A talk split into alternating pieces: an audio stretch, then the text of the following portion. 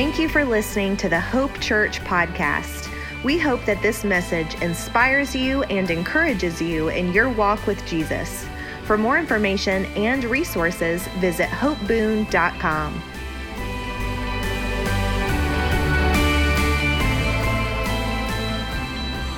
Oh my goodness. Well, good to see you all this morning. Thank you for being with us. If it's your first time here at Hope Church, um, we dedicate babies like this every single Sunday, so this is normal. If it's your first time, no, I'm just kidding. we want to say thank you for being with us today. If I haven't met you yet, my name's Pastor Josh, and you've already met my wife, Brienne, and we're just so thrilled with what the Lord's doing at our church. Isn't it good to be a part of something that's that God's a part of? I want to um, just share with you for a moment uh, regarding giving and uh, regarding tithes and offerings, and then I'm going to uh, teach for a few minutes. I know we've already been, we've already had almost a full service in here today, but um, I want to begin with a quick announcement. At the beginning of this month, we announced that our giving platform was changing to a new software system. We left the old giving platform and we uh, integrated with Planning Center, which is the software that our church uses to run pretty much everything that we do uh, happens and is facilitated by Planning Center. So um, we switched over to that platform at the beginning of this year. Uh, for those who had scheduled recurring gifts on the old system, uh, you'll need to log into the new platform, to the to Planning Center, and reestablish those gifts as they will not transfer to the new system automatically. So you do that by visiting hopeboon.com and clicking on Give at the very top of the website. The old giving form and all recurring gifts that were in the system that happened automatically have been disabled and shut down. So, uh, so if you had gifts on the old platform, you'll need to reestablish them on the new. Uh, but it's very easy to do. Go to hopeboon.com and click on the button that says Give. I do want to read to you a scripture about giving because I think that everything that we do should be based on the Bible. Can you say amen? So let me read for you from Malachi chapter 3. Malachi chapter 3, most people are familiar with this if you've gone to church any length of time. But I'm going to read to you from verse 8 through verse 10. It says, Will a man rob God? Yet you've robbed me. But you say, In what way have we robbed you? In tithes and offerings. You're cursed with a curse, for you've robbed me, even this whole nation. Bring all the tithes into the storehouse, that there may be food in my house. And try me now in this, says the Lord of hosts, if I will not open for you the windows of heaven and pour out for you such blessing that there shall not be room enough to receive it. What a cool idea! What a cool response from God. You know, this is the only place in Scripture that God actually invites us to test Him. Other places in Scripture tell you not to test the Lord, but this is the only place in Scripture where God says, Listen, I'm going to prove how good I am to you. Try it. Test me out on this one. He says that we ought to bring the tithes into the storehouse. Tithing is the first 10% of our income and it's given to God as an act of worship and as a declaration that God is first in our lives. Just some basics, man. A tithe means a tenth. That's why we use that word. That's why it's you see it written here in the scripture. We give to God our, our, our best because he's, he's worthy of it. Amen? Because he deserves it. Tithing's really not about us, it's about honoring God. That's, that's why it's designated the way that it is in Scripture. Tithe means a tenth, not whatever we feel like God deserves that week. It's not a tip. Amen. Well, you did a good job this week, Lord. We'll give you a little bump in the uh, bump in the old offering. God sets this all up by talking about robbery. And that's the point that I want to make to you this morning. That he starts by saying, Will a man rob God? Yet you have robbed me. And, and it's interesting to me, it makes me scratch my head and go, how in the world could you rob God when everything belongs to Him, anyways? How could you rob God? You know, your money is really His, before you give it to Him and after you give it to Him. It's all His, anyways. If you hold on to it, it's still His. The Bible says in Psalms, the earth is the Lord and the earth is the Lord's and everything in it belongs to him. So, in what way are we robbing God? Well, it's real simple. When we refuse to do things his way, when we refuse to put him first, we rob him of an opportunity to bless us. We rob him of an opportunity to prove his faithfulness in our lives. And that's what tithing really and truly is all about. You will never know that God is faithful until you trust Him enough to put yourself in a situation where you need to rely on Him. That's what tithing's all about. That's why we give. Amen. I want to encourage you today to obey the scripture, do as God has commanded us to do in His Word. Let's pray today. Father in heaven, we thank you for an opportunity to give into your kingdom. We thank you for this opportunity to come and bring our tithes, Lord, as the scripture says to prove you as faithful today in our lives. Lord, may our hearts remain tender as we bring these offerings and these tithes to you. Lord, that we would always remember to put you first in our lives, not second, not third, not fifth, not tenth, but that you would occupy the number one position, the number one place in our hearts. So this morning, it's with joy that we give and sow our tithes into your kingdom. We thank you for the opportunity in Jesus' name. And everyone said, Amen and Amen. If you are giving uh, on, the, on your way out uh, today, you can drop by the black boxes right over there in that corner. Uh, and, and uh, praise the Lord for that. I do want to share with you today. I feel like we've already had half a full church service in here this morning, so I'm not going to go too terribly long, but I do want to share with you for a few minutes today um, and continue the series that we began several weeks ago. I'm going to give this one more try, Brandon.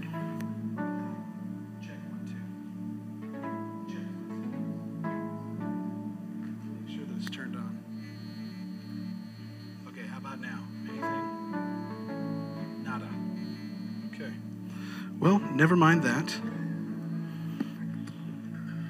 I'm going to put it here because it digs into my back when it's on my belt loop. So that's one slightly more comfortable thing I can do. Okay. Um, if you were with us at the beginning of this uh, month, how many of you were here for Vision Sunday? Just by show of hands, I think a lot of us were here. So we outlined uh, a vision for Hope Church that you can see pretty much everywhere on all of our banners and things. Hope for. Uh, and we said that God has given us hope for three specific things in three specific areas. And those three things are hope for strong families. We get to we get to do stuff like dedicate babies. We're we're believing God for strength in our families. Uh, the second thing is hope for transformation in the presence of the Lord. How many of you know that when you encounter God's presence, you get changed? Amen. And then number three, hope for our community. These are the three things that the Lord has placed before us, not just for vision for this year, but vision for every year, for every, uh, for as long as Hope Church is a church, for as long as there's breath in my body and I'm leading this place, uh, we're going to have hope for strong families, hope for transformation, and hope for our community. Now, I've spent the last several Sundays since the beginning of this month talking about those three things. Last week, I talked to you about hope for strong families. The week before, I talked to you about hope for transformation. Today, I want to talk to you about hope for our community. So I ask you to turn this morning to Acts chapter 2. Acts chapter 2. It's good to see you guys this morning, by the way. It's good to be here. Isn't it good? Isn't it good to be around people that actually like you? Amen. There's an old saying that I used to hear coming up, and that is that you ought to go where you're celebrated, not where you're tolerated. Well, I'm here to tell you, you're celebrated at Hope Church this morning. You're celebrated. So give yourself a pat on the back for coming. Amen. Acts chapter 2, I'll read this verse and then we'll pray. Actually, before we read the verse, let's do something we haven't done in a long time. How many of you can guess what it is we haven't done? Let's make our confession of faith that we like to make. We love to declare this in faith over our lives this morning. Let's declare this out loud today. Thank you, Father, that today the eyes of my heart see you, the ears of my heart hear you, my heart and mind perceive and understand your word and your will. Today I am growing in the things of God. Say that last line again. Today I am growing in the things of God. You believe you're growing in the things of God this morning? I do. Praise God. Acts chapter 2, beginning in verse 42, reading down through verse 47. Acts chapter 2, verse 42. It says, And they continued steadfastly in the apostles' doctrine, and in fellowship, in the breaking of bread, and in prayer. And then fear came upon every soul, and many wonders and signs were done through the hands of the apostles. Now all who believed were together and had all things in common, and sold their possessions and goods, and divided them among all as anyone had need. So, continuing daily with one accord in the temple and breaking bread from house to house, they ate their food with gladness and simplicity of heart, praising God and having favor with all the people. And the Lord added to the church daily those who were being saved. Amen. Aren't you glad for the word of the Lord this morning? Let's bow our heads in prayer. Father, we thank you for another opportunity to read from your scripture, to read from your word, and to be impacted. Father, I thank you that the Bible says the entrance of your word brings light. Lord, I pray that as we as we encounter your word this morning, that light invades our hearts, that revelation and knowledge that the truth of your word interacts with our heart and teaches us, grows us, matures us, and strengthens us today. We thank you for these things, and we thank you that you're still speaking to us. In the mighty name of Jesus, amen. Amen. Um, so today, you know, you've heard me read this scripture before. And today, uh, we want to zero in on this idea of community and hope for our community. Sometime in the early, I don't know, 2010s, it's still weird to say that, but it's just some, sometime in the early 2010s, the word community became something of a Christian buzzword. And if you know me at all, you know I hate buzzwords. hate them. In fact, I, I, I hate things that are trendy with such vehemence that I will refuse to engage with them if at all possible. I went for probably a year refusing to answer text messages when texting first became a thing because I was like, there's no way. I'm not going to be that accessible. If you, if you can't call me, I don't want to talk to you. And so I resisted just as long as I could. But, um, but community became something of a buzzword in the early 2010s, specific to the church. It was, it was right around the same time that people started saying, we want to do life with people. You remember that trend as well? It was like, we just want to do life together. Like, what are you talking about? It sounded dumb to me. But, uh, but the word community kind of rose to the surface during that time period. And, and truth be told, communities are super valuable. And, and, and, even though the word community became trendy for a season, how many of you, how many of you know that actually community is really, really important? Amen. In Genesis chapter 2, right around verse 18, God said that it's not good for man to be alone. How many of you have ever gone through a season or time in your life where you have felt isolated? You don't have to raise your hand. But if we were raising our hands and we were intellectually honest, I think everybody would raise their hand at that. Everybody's gone through, we've all gone through seasons and times where we were in isolation or where we were alone. And God said right from the get go in the Garden of Eden, right after He created man, He said it's not good for him to be alone. It appears that we're actually created and designed by God intentionally for community. That this is not a fad. It's not something that just came up in the early 2010s when everybody said, let's do life together. No, this was actually part of God's original intention from the beginning of the world that we would actually live in fellowship and in community with one another. In fact, if you go not if you read through chapter 2 and through chapter 3 of Genesis, you get to chapter 4 and, who remembers what happened in chapter 4 of Genesis? How does chapter 4 start? Starts by Cain killing his brother Abel, murdering him, right? And and what happens after that is God judges Cain and he says to Cain that your punishment is you're going to wander for the rest of your life. No place is going to feel like home to you, and you're going to wander all the days of your life. In other words, you're going to be isolated. You're going to be removed. That was Cain's punishment. His judgment that came upon him was that he was removed from any sense of fellowship and community. It was such a strong thing that Cain said, My punishment is greater than I can bear. And though there are people and there are shows and television shows on the History Channel where people go live in a cabin by themselves 7,000 miles away from anyone and they act like they're having a good time. At the end of the day, I think somewhere those folks are pretty lonely. When it's just you and the polar bears, it gets a little stale. You're not meant to live in isolation. Now, I understand you need moments where you separate you go apart, right? My favorite, you want to know what my favorite time of the week is? Monday at lunchtime, when I go and sit in the sauna by myself for one hour with no human interaction. It's my favorite time of the week. Do, do people need separation? Yeah, you absolutely do. You got to be able to unwind. But to live in isolation is the opposite of how God created us to be. We need each other. Come on, we need each other. Amen. There's some stats that I think are, are interesting since we're talking about the importance of community. You know, three out of five people in America report feeling lonely regularly. Three out of five. I mean, there's three of them in that group that feel lonely out of five and they're in a group. They were in a group when they pulled them.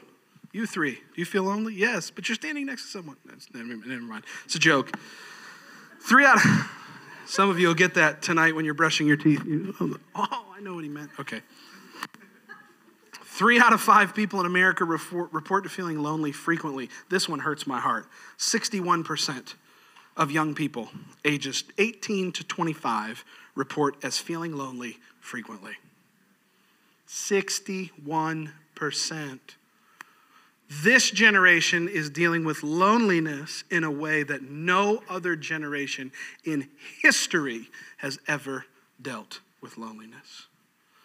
The statistics for loneliness after the pandemic of COVID are highest among young people and among single moms. Church, we have a job to do and our job is to establish and to steward and feed healthy community. Inside the church, people need to feel known and feel needed. That's why I say to you this morning, you're celebrated. You're celebrated just for sitting in the seat this morning. You didn't have to play an instrument. You didn't have to shake anybody's hand this morning at the door to be celebrated. We love you because you're here. We love you because you're you. We love you because Jesus loves you, not because of something you do.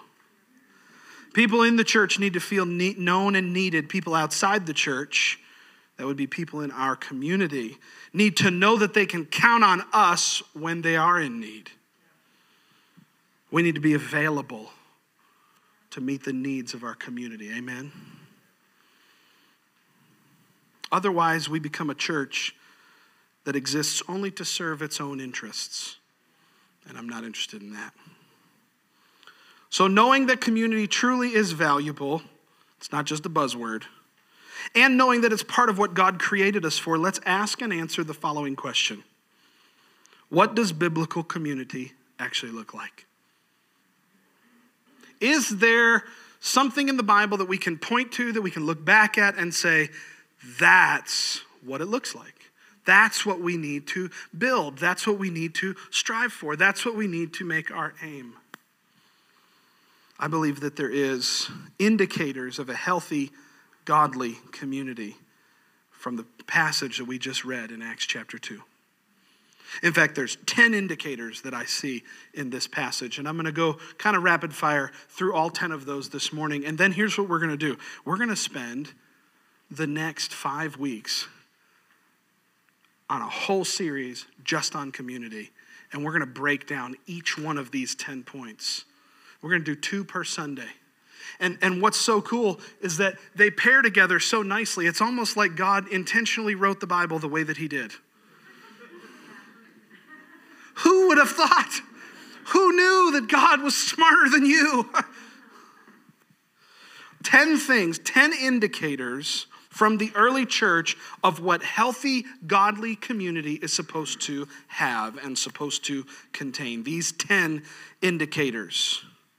Number one, I'm going to go through them fast and talk about them for a little bit, and then we'll dive much deeper into these in the coming weeks. Number one, the preaching of the word. Number two, the fellowship of the saints. Number three, eating together. Wild. Number four, prayer. Number five, reverence for God. Number six, miracles. Number seven, radical generosity. Number eight, contentment. Number nine, favor. And number 10, growth. Those are 10 things, 10 indicators that you can look at that you can say, honestly, from the Bible, from, the, from this passage in Acts chapter 2, this is what real healthy Christian community is supposed to look like inside of a church the preaching of the word, the fellowship of the saints, eating together, prayer, reverence for God, miracles, radical generosity, contentment, favor, and growth. Healthy things always grow, amen. So let's talk about each one of these for the next 15 or 20 minutes, and then I'll let you go. Indicators of a healthy, godly community number one, the preaching of God's word. Not surprising. Look at verse 42 again. It says, And they, that is the church in Jerusalem, that's the they, and they, the church in Jerusalem, continued steadfastly in the apostles' doctrine and in fellowship in the breaking of bread and prayers. What's the first thing on that list? Doctrine. Notice that they, it says that they continued steadfastly in the doctrine. I'll talk about that more in the coming weeks. You know, you, you don't just get strong in your heart by periodically glancing at the Bible. You, you, don't get strong and sturdy on the inside of your heart by just every now and again cracking the pages of Scripture open and, gee, I wonder what God thinks about this. No, it says they continued steadfastly. That's consistently. In what? The apostles' doctrine. That's the Word of God. Now, I don't have time to do it this morning. I'll do it in coming weeks. But if you go to some other places in the book of Acts, you'll find out that what is meant here by the apostles' doctrine refers to the word of the living God. If you go to Acts chapter 7, Peter says it's not good for us to leave the word of God and prayer to serve tables, so pick out seven men among you. Anyways, I'm not going to quote all that because I'm going to do that in the coming weeks. But what does he mean by the apostles' doctrine? He means the word of God. The preaching of God's holy word is the only foundation upon which the church is to be established. I'm going to say it again. The preaching of the holy, inspired, written word of God is the only foundation upon which the church is to be established. Now, I love and value the presence of the Lord and the presence of the Lord is, the, is absolutely essential in the church. Because it's the presence of the Lord that makes church unique. It's the presence of the Lord that makes church an, a, a place where God wants to engage with people personally. So it's the presence of the Lord that makes church unique, but it's the word of the Lord that makes the church endure. It's the word of the Lord that makes the church persist. When Paul went to the Corinthians, he said in 1 Corinthians chapter 2, I quoted it to you several weeks ago. He says, my, my speech and my preaching were not with persuasive words of men's wisdom, but in demonstration of the power of God, that your faith might not rest in the wisdom of men, but in the power of God. He said, I was with you in weakness, in fear, and in much trembling, and I desired to know nothing among you except Christ and Him crucified. There is a foundation that the church is established upon, and that is the Word of the living God which declares Jesus is Lord. The Bible says in Isaiah 40, verse 8, the grass, the grass withers and the flower fades, but the word of the Lord endures forever.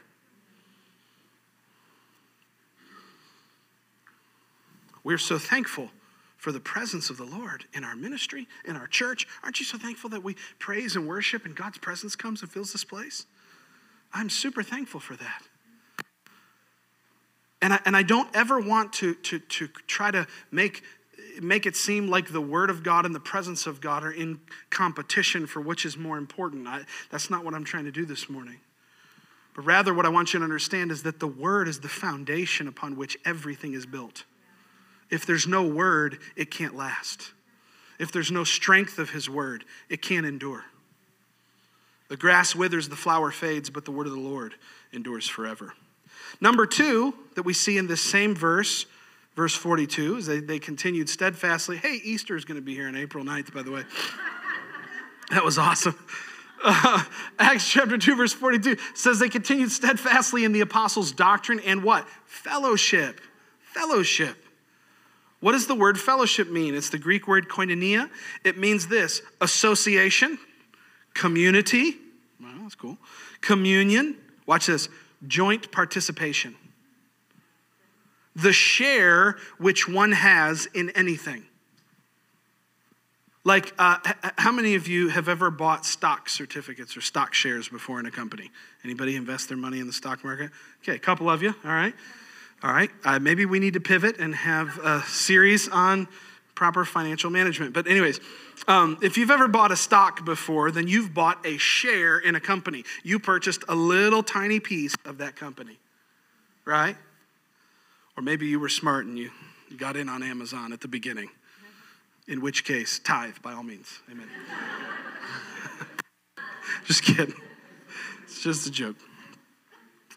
There was a, I heard a joke one time about a, a kid, two kids who were arguing at the baseball field, and uh, there, one dad showed up and, and he had a T-shirt that says "I own Nike," and because the guy bought like five shares of stock, and so, anyways, um, if you, I don't feel like telling the whole joke. if you if you've ever owned shares in a in a company, if you've ever owned stocks in a company, then you own a little tiny part of that company. You made an investment and your investment got you a little slice of the pie. The word koinonia is actually very similar, although it doesn't come on the other end of a financial transaction.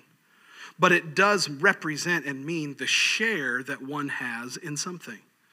So, uh, if, if, if Hope Church is your church this morning, then you have a share in what happens here you have you you have a slice of the pie. You have a you you are a part of what god is doing in our church right? That's what that word fellowship actually means and that's the basis that that community is built upon. It's it's built when we come together and we take part in something and we jointly participate in what god is doing. The beautiful thing about the early church is that all of them participated all the time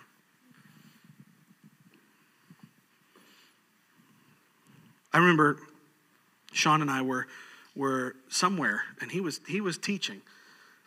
And I was listening to him teach, and I was giving him some good amens. And, and he said, You know, everybody, everybody wants to talk about going back to the early church, and we want things to be like it was in the early church. And he said, Do y'all realize that the early church went to church every day? Some people pray for stuff they have no idea what they're asking God for. What's the point? There was regular joint participation in what was happening. Your participation in the community of the saints matters. Number three, breaking bread. Look at it says here. They continued steadfastly in the apostles' doctrine, fellowship, and in the breaking of bread. Who would have, amen. if I was writing the book of Acts, I would have probably said something like pizza, maybe chicken wings, but they went with bread. That's fine, whatever. But who would have thought, who would have thought that eating together could be considered a spiritual activity? I'm, i mean, I, I say that with no ounce of humor in it. Like, really and truly, who would have thought that eating together could be considered a spiritual activity? That, that you deciding that, hey, you know what, I'm going to take someone to lunch after church today that I don't normally hang out with just so that we can grow together is actually spiritual. Who would have thought? This speaks both in taking communion together, it's part of what he's talking about but especially when you look at verse 46 and you see it extrapolated farther, this was, this was the church eating together and meeting together. It was, hey, you know, Johnny and his family's to come over to my house after we go to the hour of prayer at the temple today, and we're to hang out and have some lunch together. We're to, you know, share our hummus, you know? Some of you, again, it's a tough crowd this morning. What's one of the last things Jesus did with his disciples before he went to the cross? He ate with them. I mean, it's wild. When did Jesus wash the disciples' feet? Right before he ate with them. When was Judas identified as the one who would betray Jesus? While they were eating. When did, when did John, watch this, when did John lay on Jesus? John the Beloved, when did he lay on Jesus' breast and, and love on Jesus? At dinner. So many significant things in the last 12 hours of Jesus' life happened around the table. Who would have thought? Most Hebrew holidays actually revolve around feasts. There is value to us engaging with one another and breaking bread together. I mean, it doesn't sound like a deep revelation, but there's so much that happens in the unification of people's hearts when they sit and, and, and just, just be together and eat together. Number four, healthy sign of community is prayer. No surprise here. No surprise here, right? It's like, all right, glad you get done talking about that food stuff. Let's get back to something spiritual. Prayer, no surprise. A church is only as strong as the prayer habits of its members. A church is only as strong as the prayer habits of its members. I believe it was John Wesley who said that it seems that God, or excuse me, said, it seems that man can do nothing apart from God, and that God will do nothing except in response to a man's prayer. Let me say it again. It seems that man can do nothing apart from God, and it seems that God will do nothing except in response to a man's prayer. When people in the church get serious about their prayer lives, that's when stuff begins to happen. I don't know if you've been following all these spontaneous, awesome revivals that keep happening all over our country in the past month where, where young people on college campuses go in to have a chapel service and it just doesn't stop. What are they doing? They're praying, they're worshiping, they're coming before the Lord, they're baptizing people, they're getting people saved. God's doing amazing things. Every significant move of God started when somebody somewhere got serious about prayer. Number five, I'm almost done. Actually, I'm only halfway through, but I'll go quickly. Don't worry, I got a timer. It's telling me where I'm at. I'm having a lot of fun this morning. I hope you are too. Number five, reverence for God. Look at verse 43. It says, Then fear came upon every soul, and many wonders and signs were done through the apostles. Fear came upon every soul. Now, when we say fear in this, we're not talking about terror. We're not talking about fear that makes you afraid. We're not talking about boo, ah, that, not that kind of fear. We are talking, however, about reverential awe for the person of God, for the person of Jesus Christ.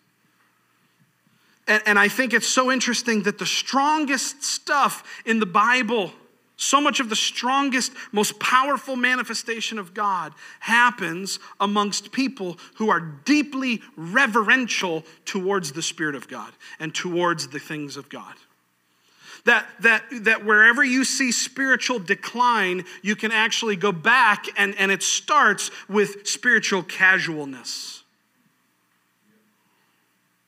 Let me say that again. Wherever you see spiritual decline in a, in a person's life, in a family, in a church, in a community, whenever spiritually things begin to decline, somewhere back in the, in the past, people started to get very casual about the things of God. And there became a lack of reverence for who God actually is. We're seeing it in our world today. I wrote this in my notes a church that loses its sense of reverence for God will eventually find its identity in things that are openly irreverent to God.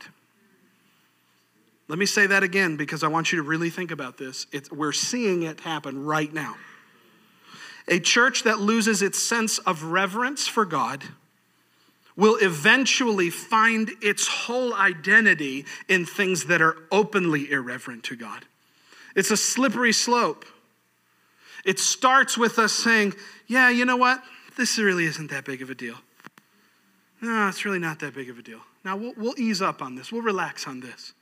And then some time goes by and, and as time goes by, reverence for the things of God declines, declines, declines, declines. And then what happens is that somewhere down the road, that church that, that used to hold a belief that's over here now actually celebrates and bases its identity in something that's completely irreverent to God. It's a slow fade, but it happens.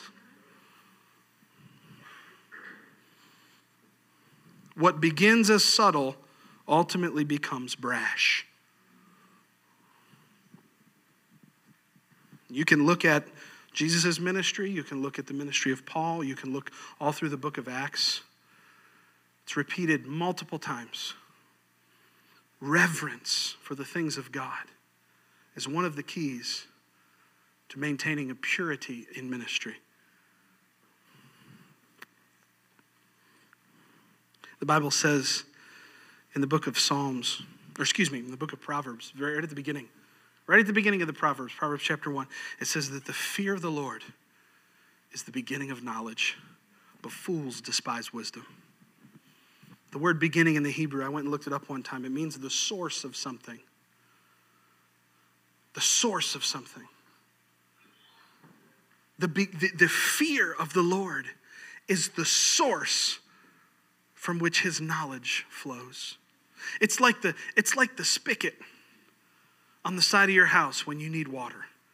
Did you ever grow up like me and where you just ran around outside and played outdoors all day and after a while you got thirsty and you went to the spigot? You went to the hose? How many of you grew up taking drinks from a hose? Look at that and you're still good. You're still alive. That's great. You didn't have to wear a helmet. Everything was good. Right? Listen, I crashed my bike plenty of times. I'm still here. I'm good.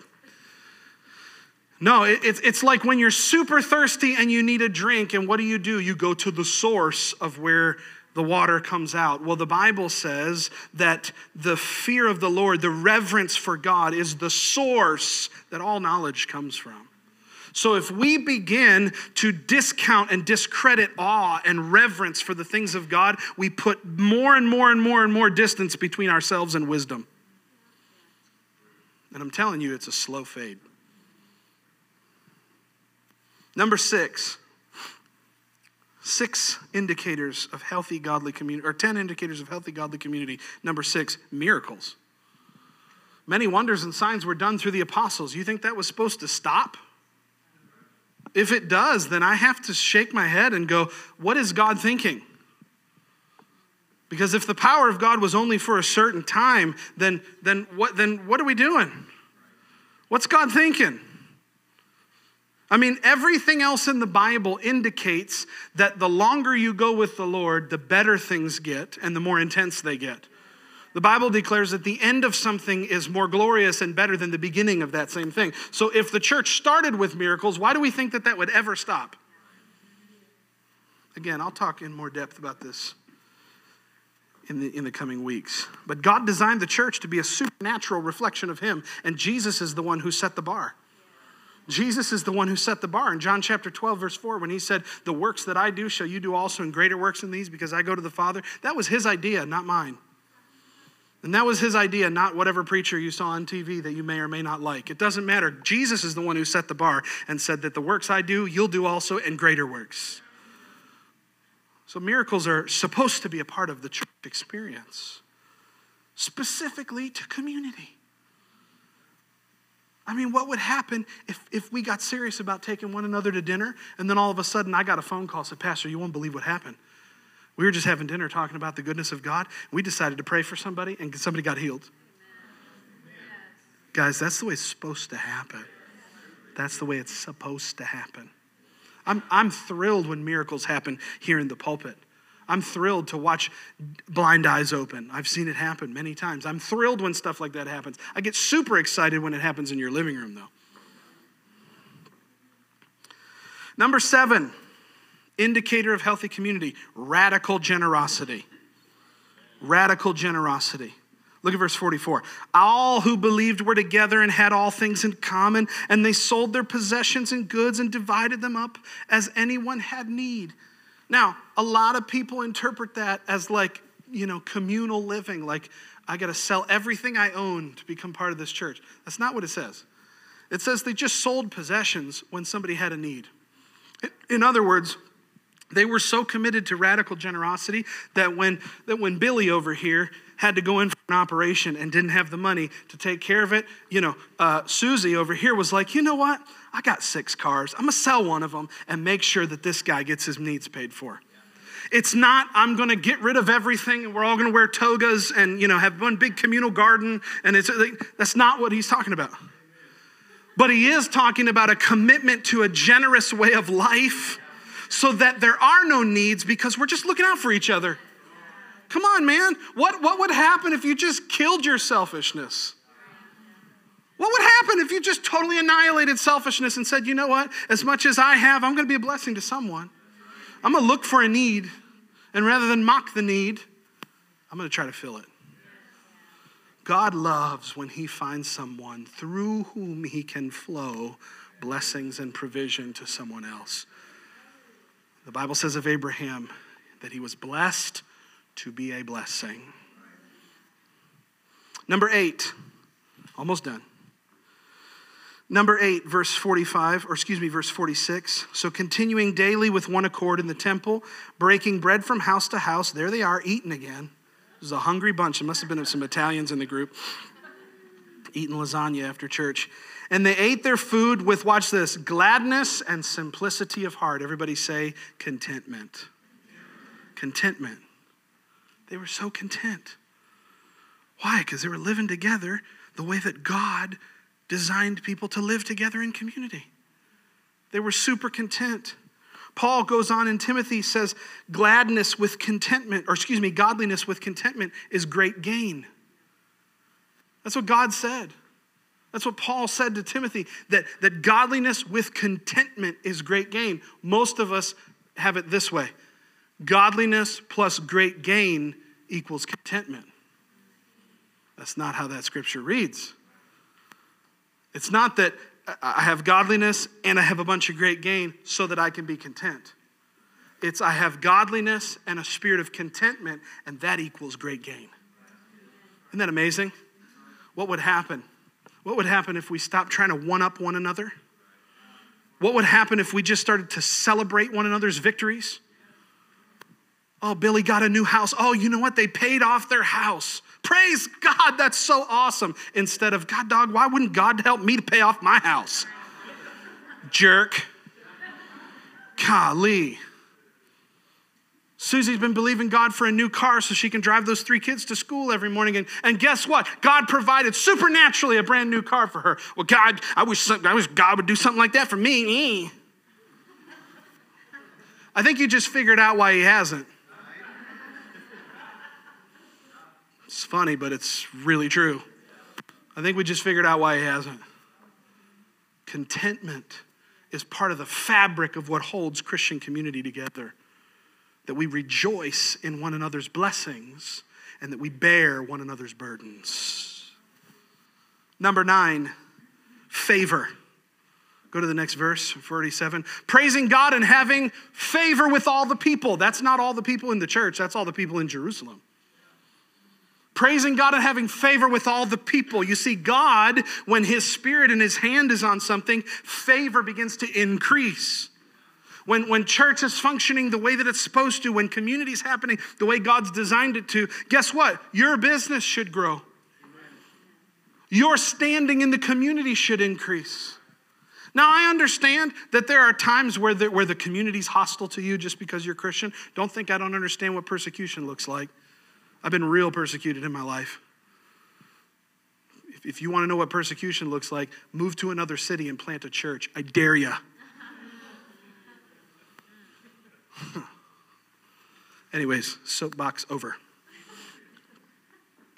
I understand that there are times where there's persecution that comes against the church, but when the church is thriving and the community is smart enough to see it and the community actually gets behind it, then favor begins to increase. And God's hand comes not on just the church, but on the whole community. I can't tell you, there's so, there's so many experiences that I've read about and heard of throughout the years where God begins to do a revival in an area and the whole economy of that area begins to increase. Who was the, who was the guy? You can help me to remember. Uh, Tommy, somebody that went to Argentina and had that big revival back in the 70s. Tommy Hicks, thank you, thank you. When Tommy Hicks went to Argentina in the 70s, and God had this, there was this explosive move of the Spirit of God, their vegetables started growing big. The community got so influenced, all, all the bars shut down, all the prostitution stopped, all the, I mean, just any kind of form of evil in the community just slowly, eventually, just it was eliminated because everybody was getting saved. It was like the whole town got saved, and all of a sudden, their carrots were like three times bigger than they normally were. And their cabbage and their tomatoes and all their livestock, everything got so blessed. Favor increased. Can happen again. Number 10. And the Lord added to the church daily those who were being saved. Number 10 is growth, salvations. Salvations.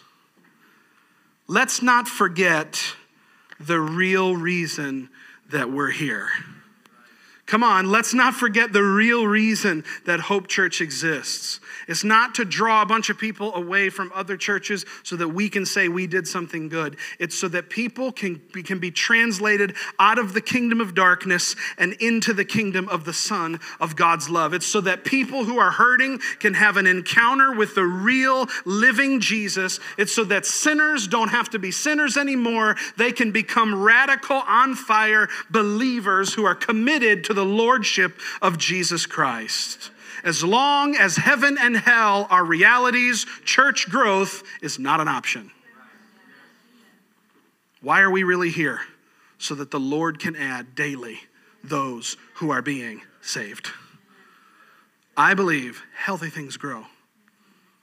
And I believe that the healthier our church is, the more we will see those going from darkness to light, darkness to light, darkness to light, darkness to light. I want to hear some, I once was blind, but now I see testimonies. Come on, I want some people to come in and go, man, I was I was on my way to hell. I was on my way ready to split hell wide open. And then I met a man named Jesus because of a church called Hope Church. So, we're going to talk about those 10 things for the next several weeks. Are you excited? Can you stand to your feet this morning? Hallelujah. Praise the Lord. Mm. Anybody happy? Woo, woo, woo. Hallelujah. Why don't you do this? Why don't you grab the hand of the person next to you? Just get real uncomfortable for just a second. Amen.